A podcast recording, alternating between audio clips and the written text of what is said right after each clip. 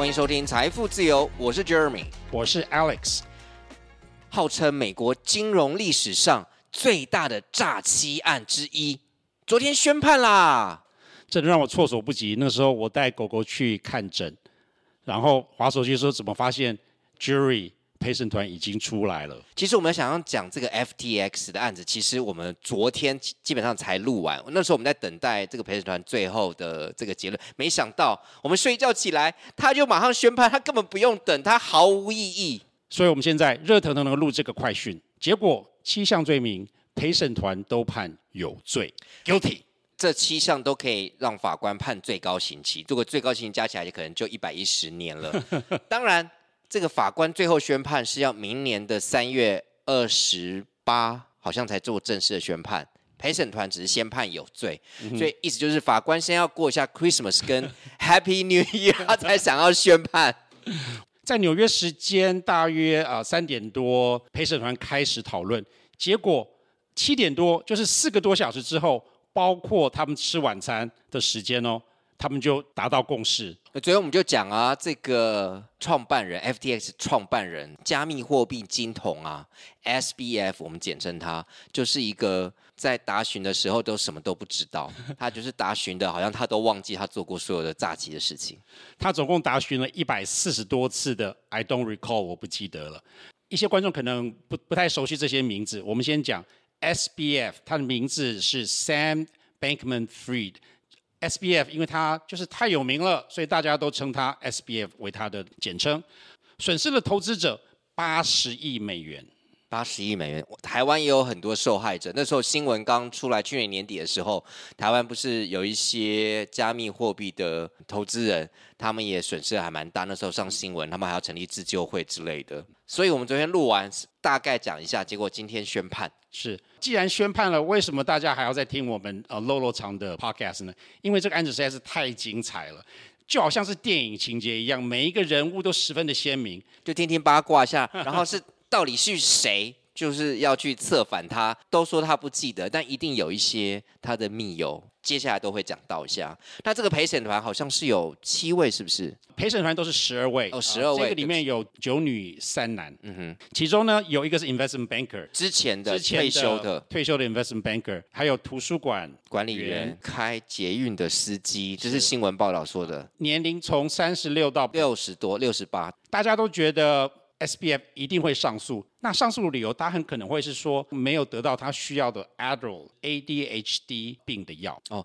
这种可以当上诉理由。这不知道他医生确认一下，我吃药吃不够。就我自己觉得，如果都可以这样子的话，那不是任何人都可以上诉了。我相信这方面辩方跟检方他们都会有自己的 expert witness 来做一个 PK。所以到时候看一下这个上诉的情况怎么样。另外，他要去关的监狱啊，我去查了一下，至于他在 Brooklyn 嘛，他马上就会再被关回去，简称 MDC。的监狱叫 Metropolitan Detention Center，has earned a reputation as one of the worst jails in America。哇，啊，好可怜的 SBF，他从住在三千多万巴哈马斯的顶楼公寓到现在，所以就跟大家讲，千万不要做坏事。接下来我们就听听看 FTX 这个诈欺案到底有哪些精彩的内容。今天我们来聊一个最近美国最火红的新闻，大家都在讨论它，跟大家好像也有点关系耶，因为台湾有些人有受害。你要投资，第一个就是要学会不要损失，不要受骗。我们今天要谈的就是这个虚拟货币金童 Sam Bankman-Fried SBF 八十亿美元的诈欺案，他跑到哪里去了？八十亿美元呢，不是台币哦。结果他竟然只是一群屁孩演出的老套诈欺故事手法，所以所有的这种骗钱的东西都是一样，都是把人家的钱拿来，然后再做其他的用途，嗯、然后再把它消失掉。不管你包装的多么的先进，用多少科技名词，欺骗的手法其实就是那几个。其实虚拟货币这几年真的火红，对，对，大家都很热烈讨论，也有一些人会去投资它。对，台湾搞不好还不少人，但这次这个最大的交，呃，不对，对不起，应该是美国第二大的这个虚拟货币交易所，全球啦，哦，全球，第二大的这个交易所，嗯、然后发生这个倒闭，害了很多的投资人钱都不见了，这是很可怕的事情。对，就是你今天还 trade 得好好的，明天你去 log in，发现你无法 log in。然后所有的投资者都没有办法拿出他们的啊虚拟货币，十分可怕，好像在演电影一样。对啊，所以这个 SBF 就是这个创办人，这个 CEO，对，创办这个 FTS 的交易所。但是这个交易所呢，好像跟一般的交易所有点不太一样。就我们在研研究了一下，才知道有不同。因为之前我们想说你，你大家都知道你有买过股票吧？你在这个呃，不管是台湾的证券交易所、美国的呃纽约证券交易所，然后或是呃芝加哥的证券交易所，大家在交易的话，好像还有投 custodian bank，然后你要透过 broker，然后钱进去，这是跟台湾其实是一样的。他把它叫做。Exchange 就让大家觉得说，哎，它是不是就是跟我们熟悉的什么 New York Stock Exchange 一样的安全？那其实不是，因为呃，FTX 它是设在海外，是在巴哈马，所以说它其实是一个没有人管的公司。我觉得巴哈马也不管，美国也管不到。FTX 是一个很年轻的公司，它是 Sam Friedman 二零一九年才创立，然后它二零二二年就倒闭，等于是超过三年多的历史。它从没有价值到最高价值有三十二个 billion，就是三百二十亿美元的价值。Sam Bankman-Fried 他自己的 net worth 最高的时候有达到一百二十亿。哇！所以以前应该是所有的那些财经照呃财经的杂志都会报道他就是未来的金童，因为他又是 Stanford 毕业的嘛，MIT 哦，他是 MIT 毕业的，然后又很聪明。他爸妈两个人都是 Stanford 的。啊，法律教授，然后又是在政治圈十分的活跃，所以他等于就是一个充满了光环的金童。哇！所以他创立二零一九到现在，大家就撒钱去捧他蓝趴，让他创立这个东西。所以说他其实就是一个没有太多经验的年轻人。Financial Times 有一个 quote，他说：“FTX 呢，他是在 running a crypto exchange that that didn't exchange crypto and owning a hedge fund that didn't hedge。”好，简单的讲啦，就是如果说今天大叔，我觉得我很厉害，市面上所有的这些虚拟货币交易所都不够好，我就决定说我要去巴哈马设立一个叫做大叔交易所。诶，但是同时大叔我自己觉得我是一个很厉害的 trader，所以我自己的 account 也 set up 在那里。这个基本上就是这个 SBF 它的创办者做的事情。嗯，好，他有一个 exchange 给大家去交易、呃、交易，然后存他们的虚拟货币。同时呢，他自己的 trading 也是用用这个 FTX，基本上就是有点球员兼裁判，因为钱你也要给这个交易所，然后也在那边做交易，嗯、直接在一定在线上做交易嘛。对，所以全部这个 FTX 就是掌握了你要去交易的所有的事情。所谓的交易所呢，它只是管交易。嗯嗯。如果说你要下单，你要去找你的那个 broker，broker 你都一样，你的证券公司。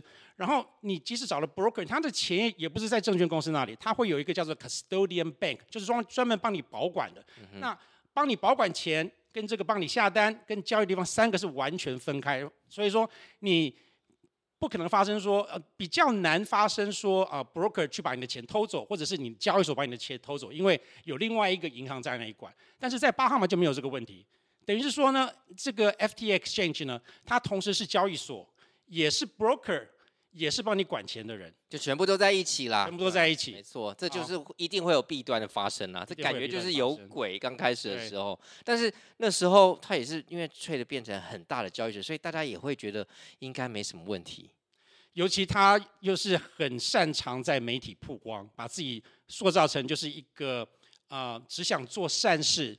他只想赚大钱，然后做善事的，呃，有为的年轻人，所以大家觉得说，哇，其他的交易所都不安全，放他的地方最安全，结果他他的最不安全，是对，就倒了。是，那你刚刚说他成立那个 Alameda，就是 Alameda，呃呃，Alameda，他成立那个呃 Alameda，这是一个避险基金。对对，那可是也是他说设立的，所以他跟这个阿拉米塔到底有什么样的关系？跟这 FTX？Alameda 是那个 SBF，SBF 就是 Sam Bankman-Fried，大家都惯称他 SBF，因为他太有名了。就是他，就是他这个创办人啊，SBF。SBF 好了，我们就假装我，我们就直接说他是 SBF。SBF 拥有百分之九十 Alameda 这个避避险基金。最扯的是呢，他们说哦，因为我们发展的太快了，所以刚开始就没有注意好。那一般人在啊、呃，存他的虚拟货币的时候，他们转到转的那个账号其实是 Alameda 的账账号，不是直接去这个交易所的账号。哦，是把虚拟货币传到那里，对对，是不是很扯？会跟这个避险基金，对。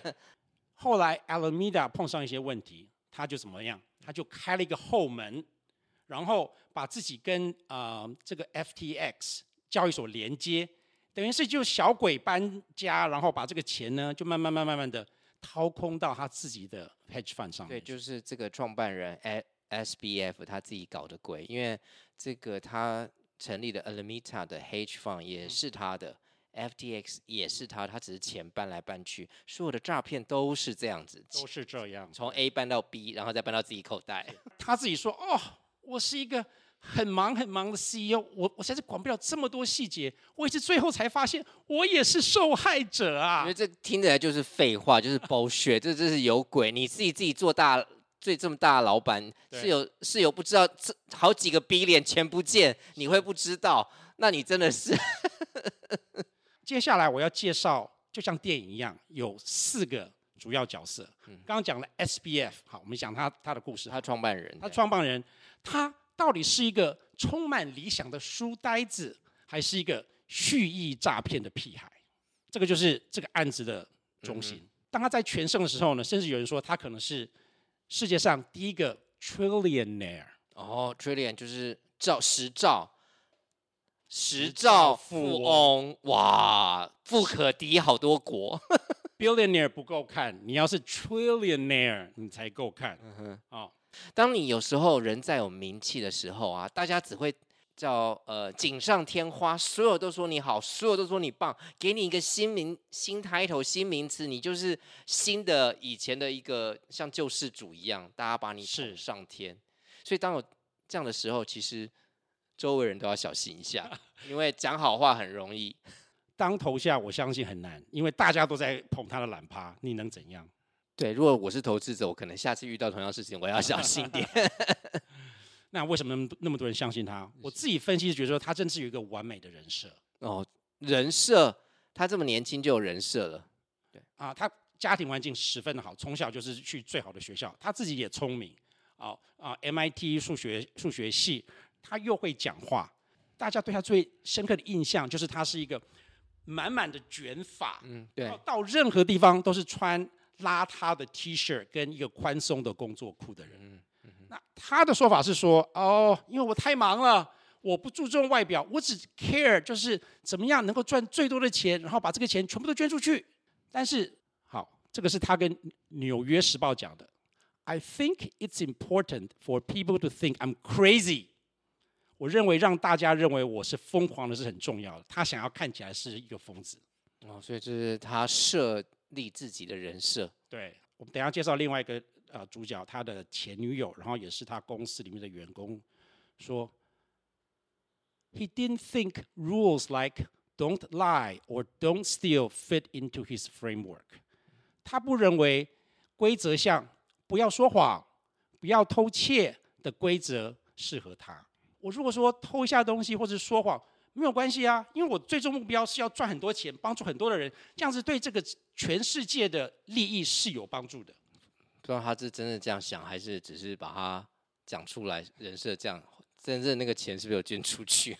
好，他现在不用捐，他现在现在没有办法捐了。没错，嗯，所以我觉得他真的是一个呃自大狂，也是一个自恋狂。嗯哼，先介绍这个前女友，前女友就是他自己设立这个避险基金 Hedge Fund 这个 Alameda 的 CEO 吧？对，他让他女女前女友去当，那时候是那时候是女朋友啦，是前女友。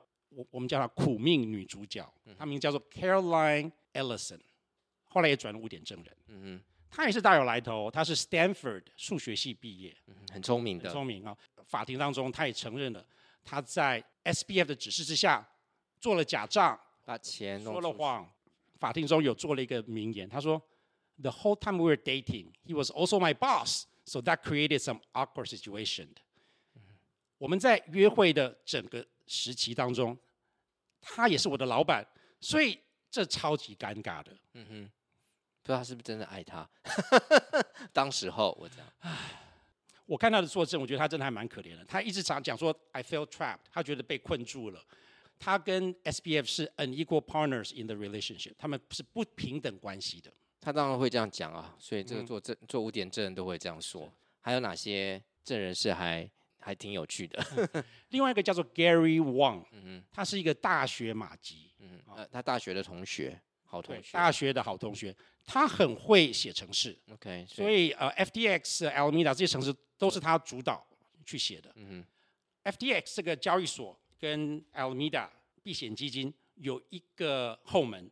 这后门呢，就是基本上你把它想成一个后门城市的掏空就好了，就是别人看不到，是一个隐藏的后门，他们叫做 allow negative。你一般如果说你在一个银行开户的话，你你可能呃账头是负的嘛？嗯。SBF 他觉得我没有叫他写这个 allow negative，完全不知道，是公司快垮了我才知道。那 Gary Wang 就说根本就是他在叫我写的啊。It ends with Sam's decision，最终。Sam 说了就算了，那基本上就是呃，Alameda 这个黑避险基金可以随时从 FTX 拿很多钱出来，即使是负的也没有关系，反正把它当当做借款一样。第三个叫做 Nishat Singh，Sam 弟弟的好朋友，他的银行账号被用来做所有的政治现金。哦，这个 Nishat 他也承认他在 Sam 的指示下做假账。Sam 觉得我想要我们第一年的收入超过 one billion 十亿美金。你下说在 Sam 的指示之下，他就是作假一些之前的交易，把这个收入拉高到十亿美金以上。嗯哼，这就是我们这个案子里面的四大主角。法庭上的攻防就是这些污点证人说的话跟 Sam 说的话到底。陪审团要相信谁？他们最近，哦、我们在在录这一集的时候，基本上他们的才刚刚做这个 closing，会不会判决？就等一下这个法官什么时候会来宣布？八十亿美金呢？嗯，都跑去哪里了？是。跑去给他妈的几钱？到处乱投资早期的虚拟货币的东西，他总共买了一百五十多个投资，二十亿转到他自己又创了另外一个创投公司。他甚至有一度想要买 Snapchat。哦，跟马斯克想买了 Twitter 是 异曲同工之妙吗？他觉得他比马斯克还更厉害。在二零二二年，他自己公司发生危机的时候，他一直想要当救世主，到处去提供纾困一些比他更小、开始有问题的虚拟。虚拟货币公司就是要装装阔气，他甚至有一次突发奇想，如果给川普 five billion dollars 五十亿美金，他可能可以放弃竞选啊！真的还假的？他花了很多钱给一些名人来代言，嗯，他给 Tom Brady 美国史上最伟大的四分卫 quarterback，OK，、oh, okay. 他给了 Tom Brady 五千五百万美元，只为了一周的工作，帮他拍广告。哇，好可怕！那这些名人加持的光环下，就让大家觉得说，哦，Stephen Curry、Giselle 都在那里设户，那我去设户一定也没问题。嗯，他跟其他三个马吉同事，在巴哈马用三千万美金买了一个顶楼公寓。嗯，巴哈马有这么贵吗？八十亿美金就跑到这些东西了。嗯哼哼。FTX 后来这个爆出事件到底是最后怎么发生？是谁发现钱不见了？是大家要提钱的时候啊，没有钱了，大家全部人要提钱，然后一个传一个，一个传一个，才知道钱都没了。最刚开始的时候是一个报道，发现他们的 balance 就是资产表。大部分的资产都是在几个他们自己创立的虚拟货币里面，嗯哼，不是很透明，不是很透明，然后浮动会很大。在这个情况之下，大家就开始有点信心动摇。这个时候呢，CZ 就是 Binance 的 founder 又说他要卖掉他手上 FTX 创造的虚拟货币，他市场不是很流通，突然间有人要抛售的话，那价格会发生什么事情？嗯，对啊，就会崩跌。在 CZ 两天之内，从二十二块跌到两块。哇！如果说你用这些股票拿抵押去借钱的话，银行会怎么办？没有，就要要收回来啦。对啊，银行就说：“哎，你的抵押，因为你的 collateral，你的那个抵押品不够啦。”所以搞到第一大的交易所已经察觉有些问题了，对，对所以他才会你知道随便打击他，搞不好他有些问题，干掉我的第一，干掉他，他这样变就变更大了。对啊，你说没钱还怎么办？FTX 顾客的钱。哦，OK，对。所以很大一部分的钱就是在那个时候流失的，钱就发生不见了，大家要提领就不在，然后那个他这个虚拟货币也跌得很惨，他自己创创的新虚拟货币跌得很惨。对，大家应该还记得那时候新闻真的发生，他倒闭之后，台湾不是新闻也报道好几天，然后还有很多这些所谓受害者还要成立自救会，在那边要去求偿。当然这个求偿之路真的很很长，也不知道搞的时候好几年，基本上会不会拿回来都不知道，但是。好像也是要做，要去参与一下。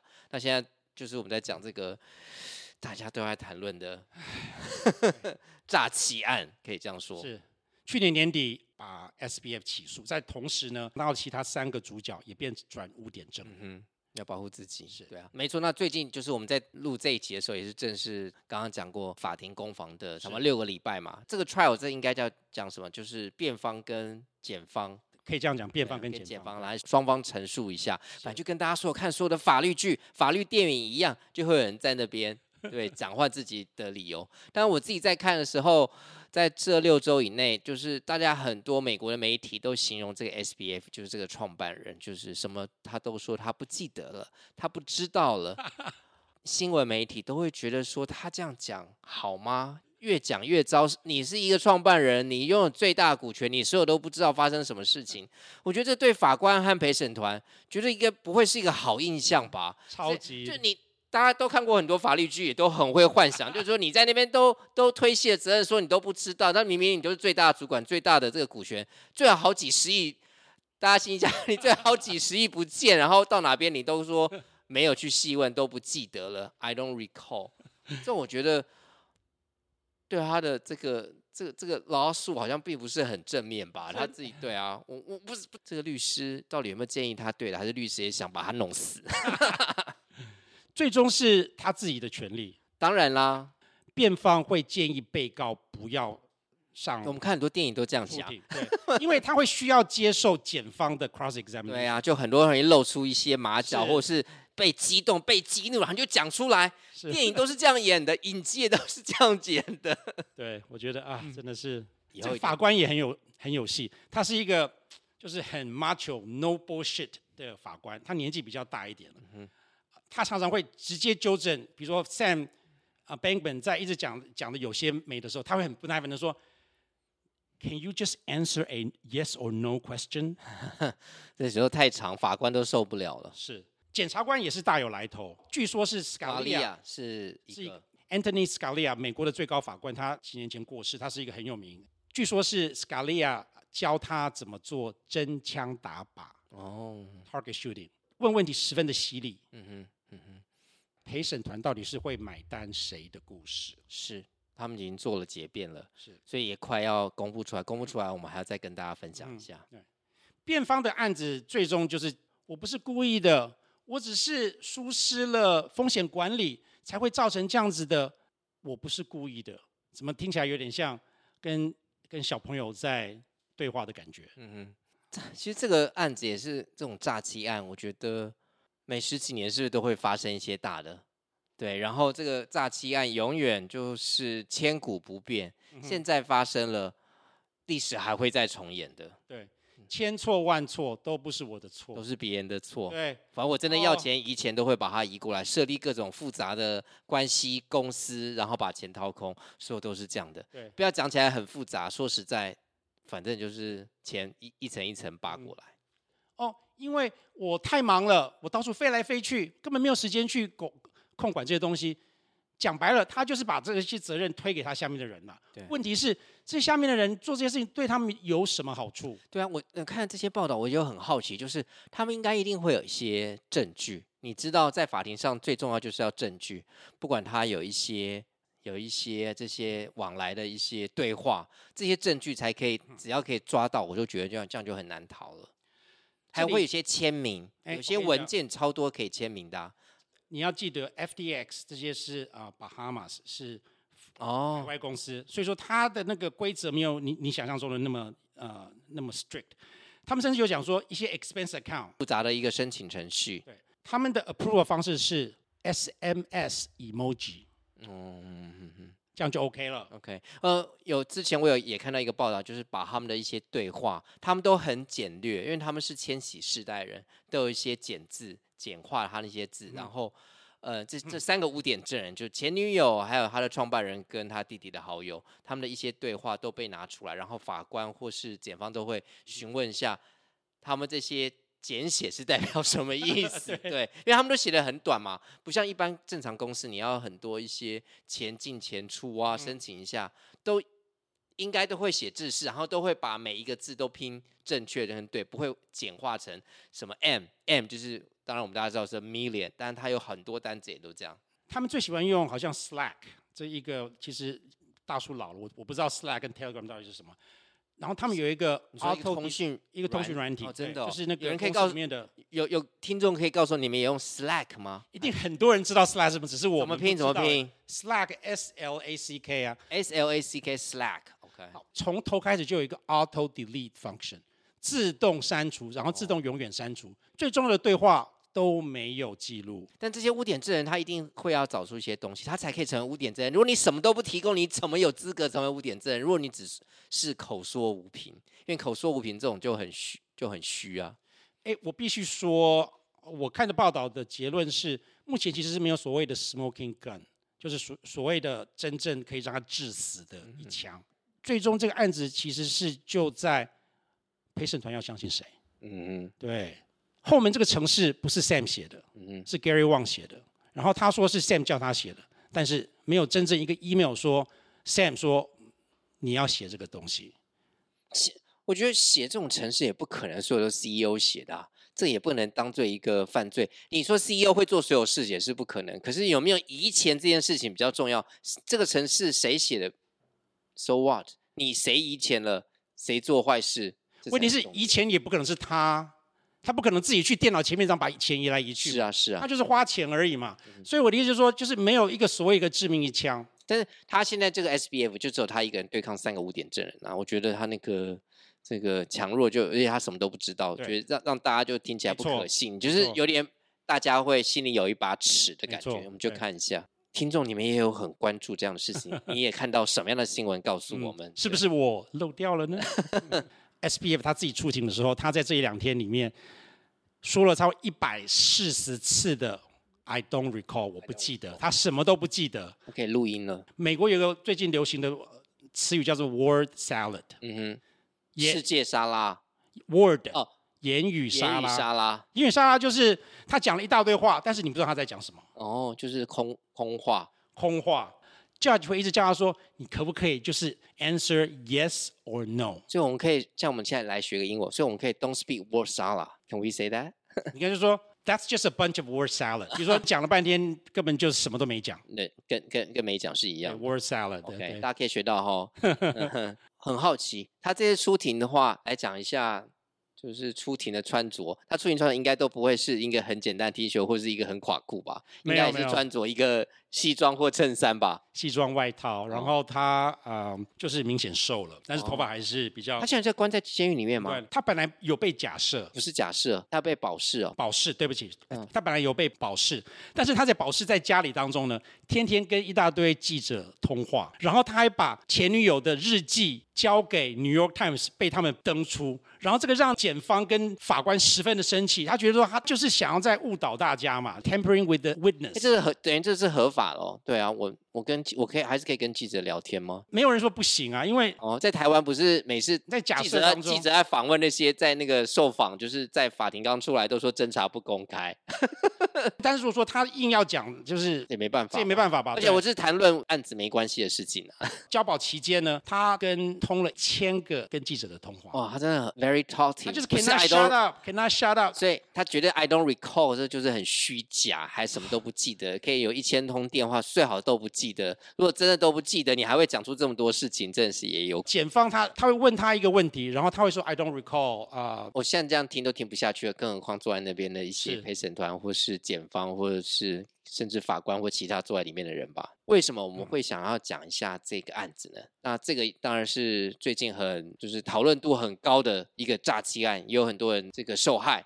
我们也想提醒大家，所 有的这种诈欺，所有的投资还是都要小心一点。对，还是所有的太美好、太好的事情，不是很清楚或不是很了解，就不要投资了。对，他很多东西，他们都会跟你说。哎，这一次不一样，这个是新的东西，它就是靠着虚拟货币，大家不懂。对，想想到那那个第一的交易所有没有问题啊？